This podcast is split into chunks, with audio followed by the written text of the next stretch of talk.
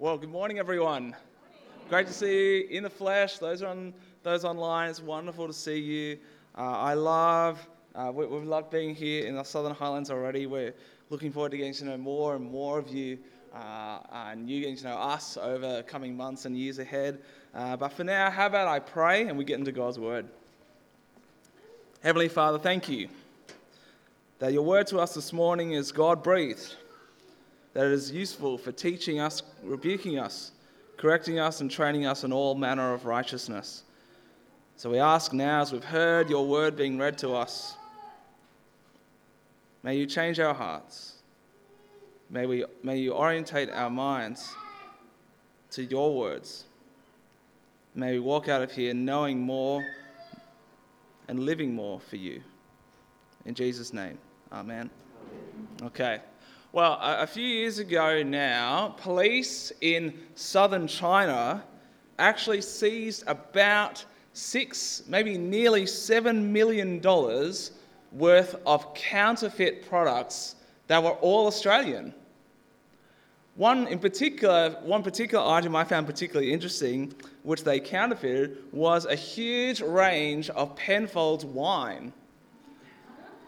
I, I don't know what kind of wine you might enjoy, but I thought that was particularly, that, that's, that's a high bar of counterfeit right there. Uh, they added that these counterfeit products that they sold, it reportedly made about a thousand percent profit. That's, that's a crazy amount to sell for a counterfeit product, I would have thought. And I was thinking about it even just in regards to money. Now, I have on me just a $20 Aussie bill. And nothing, no, don't worry, there's no prizes. This isn't, this isn't gonna, this is not going to be handed to anyone at the end. Maybe you ask nicely. Um, what in particular struck me was this, is that how do you know whether this is the real or the counterfeit? Now, there's lots of ways. Actually, the, reverse, the Reserve Bank of Australia gives us a, a lot of different ways to tell, but one way in particular is that Australian notes are made of plastic. Uh, they, they have this distinct feel. In fact, if they feel too thick or too thin, they can be counterfeit. Uh, the tip, and I'll demonstrate, is to scrunch the note in your hand because what happens is genuine notes are going to bounce back. So let's, let's see how this goes. So give it a good. Yeah, see? So it's probably real. So it's probably legal tender. Uh, so good to, good to keep, I think. Uh, and I was thinking about it today because, especially in light of Christmas, it is essential for us to get the gospel right, to be aware of the counterfeits that are out there. Uh, today, we take a look into the riches of the gospel truth as outlined in Galatians. And therefore, together as a church, as God's people, we're able to discern between the true and the fake, the true and the counterfeit. And so, by way of an introduction, you might want to have that uh, reading open to Galatians 1. And so, as you get there, Galatians is a letter that Paul wrote around 46 AD. It's among the first letters, perhaps the first letter written in the Old Testament. And largely, he actually wrote this to rebuke and correct those who had wandered from the gospel. Now, I don't know if you noticed that, but in lots of Paul's other letters, there's a letter of, there's an opening of thankfulness usually. Uh, but here there's not. There's an outline of a gospel, and then there's a big rebuke, and then there's a final call for who we're trying to win the approval of. And in fact, that's our outline today. So if you got your little you got your little leaflet there, you'll see our sermon outline for you. It might be helpful to follow along. So we need to know that gospel well. And the great news is that in those opening verses, verses 1 to 5, we have a succinct and yet comprehensive account of this gospel. So, what is the gospel? Well, let's pick it up at verse 3. Grace and peace to you from God our Father and the Lord Jesus Christ. Let's just pause right there.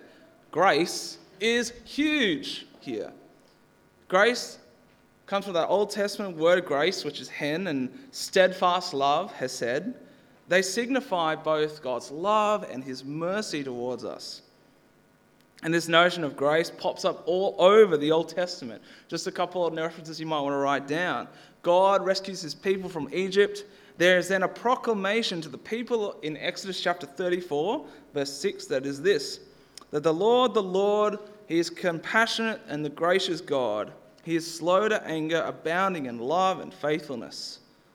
As well as love and mercy, another key element of grace is forgiveness. The psalmist speaks of God's forgiveness in the Old Testament. We look at something like Psalm 103, verses 10 to 12. And the psalmist writes that he, that's God, does not treat us as our sins deserve or repay us according to our iniquities. For as high as the heavens are above the earth, so great is his love for those who fear him. And as far as east is from the west, so far has he removed our transgressions from us. And finally, just in these opening verses, grace results in having us having peace with God. This is the ultimate result of grace that the peace enjoyed by believers is the fulfillment of the covenant promise of peace. It's beautiful picture of peace between us and God. And then finally, the fulfillment of peace, it comes in this, finally comes to be a reality through the coming of the Messiah.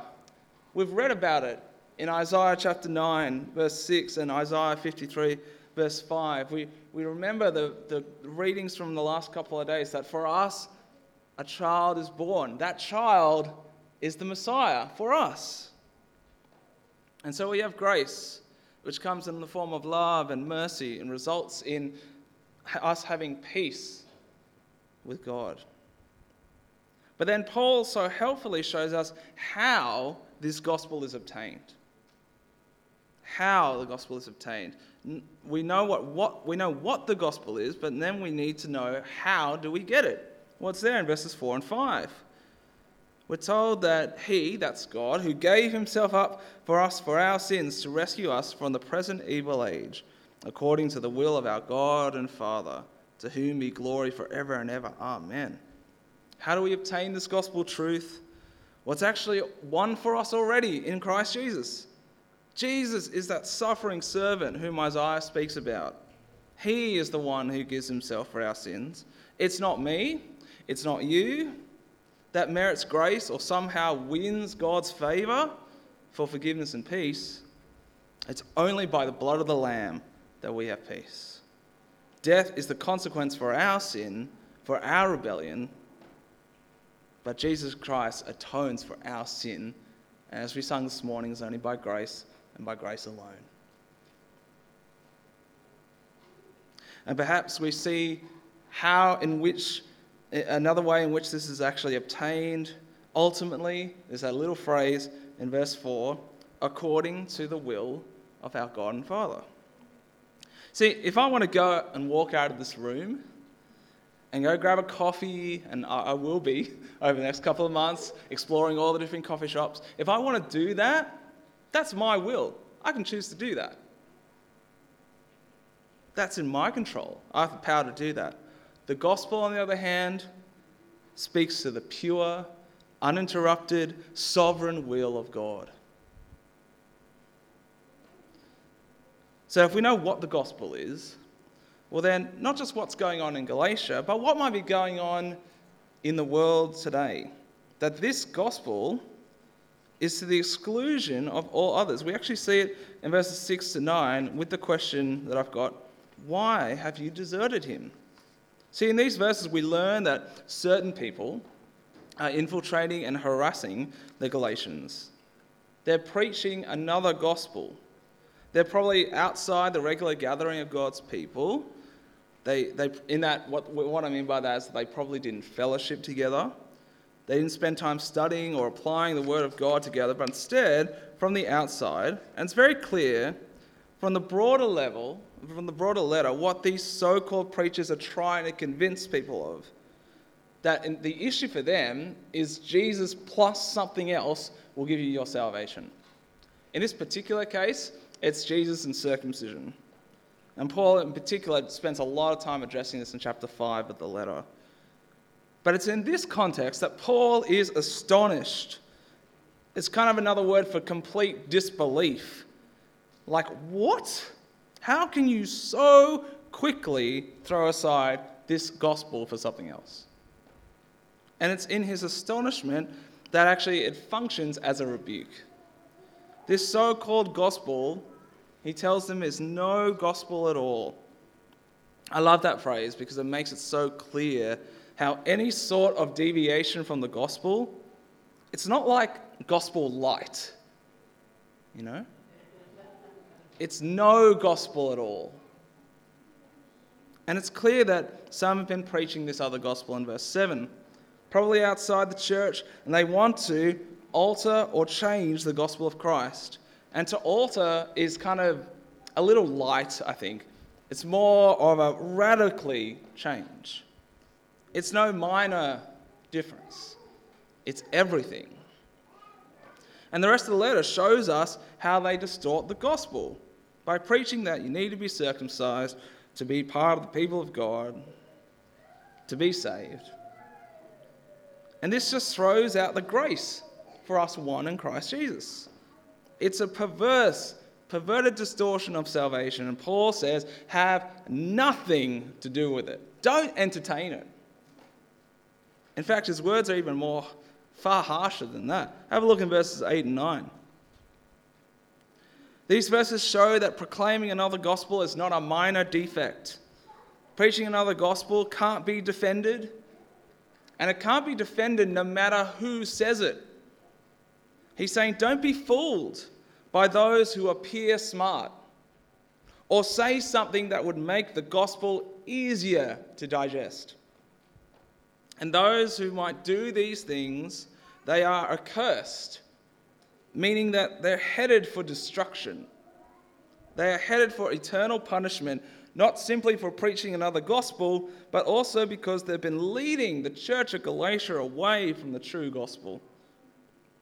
It's really clear from the passage that even after accepting the gospel, that the church, and I think even we today, can be prone to wander from God. So, as, as we reflect on this, how might we continue? How are we meant to guard the gospel as Paul did, as Paul exalted the Galatians to do? I have two things for us to consider. One is know the gospel well to the exclusion of all others. Know the gospel well to the exclusion of all others. You see, if you know the gospel well, then you'll more easily be able to distinguish what is the true and what is the counterfeit. I love the fact that we've got a, a five by five by five reading over, I hope, a year and beyond, because it's by that that we know Christ, that we'll be able to discern what is true and what is fake, what is real and what is counterfeit. So please join us in doing that. Know the gospel well to the exclusion of all others. So, and, and I think it's so easy for us to think perhaps we've been coming to a church for a long time and we've been sitting in church and we've heard sermon after sermon and we think, I know the gospel. Well, if you think you know the gospel, can I encourage you, please, read again Galatians 1, those opening five verses. Read them over and over. Let them sink in. Let them sink in over time that you might know the gospel more and more. Second is this Let's not rely on our Christian heritage. Instead, we rely on Jesus. Let's not rely on our Christian heritage. Instead, rely on Jesus. I want to tell you about my nan. I've known her all my life, funnily enough. Um, she helped raise me in loving care, and she is, by all accounts, a loving and deeply caring woman. And regularly I would come over for her to her house for tea and a bicky, and we would talk about life. And I'd ask her, Nan, what does it mean to be a Christian? And she looked at me with the greatest of smiles and said, Well, Michael, you've just got to be a good person.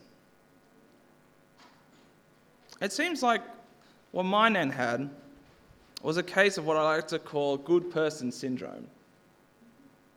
She would explain to me that it's got nothing to do with believing or following Jesus, but simply being good. You know, doing good things, saying good and kind words, learning to be quiet when you need to be quiet, you know, that sort of thing. Now, does that sound like the gospel we just read? What have you been brought up to believe? That to be good is Christian or to be Christian is good? That's not the gospel. The gospel is where Jesus has rescued you and I from the darkness of our sin and rebellion.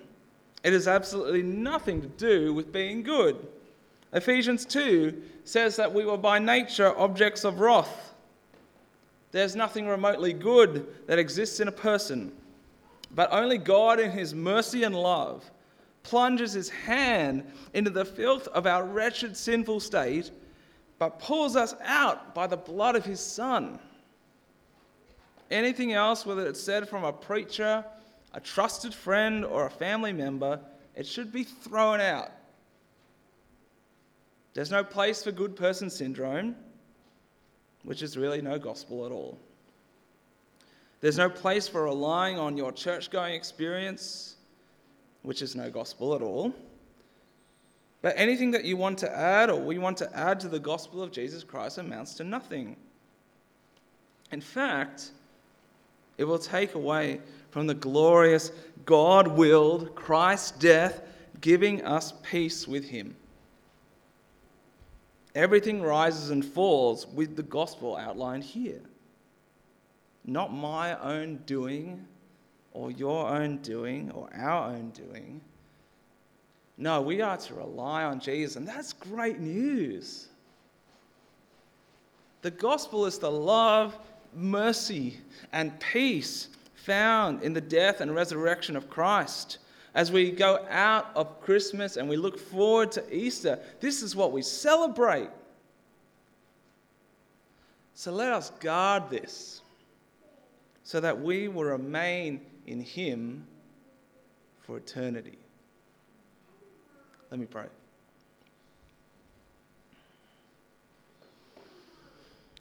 Our Father in heaven, you have loved us with an everlasting love.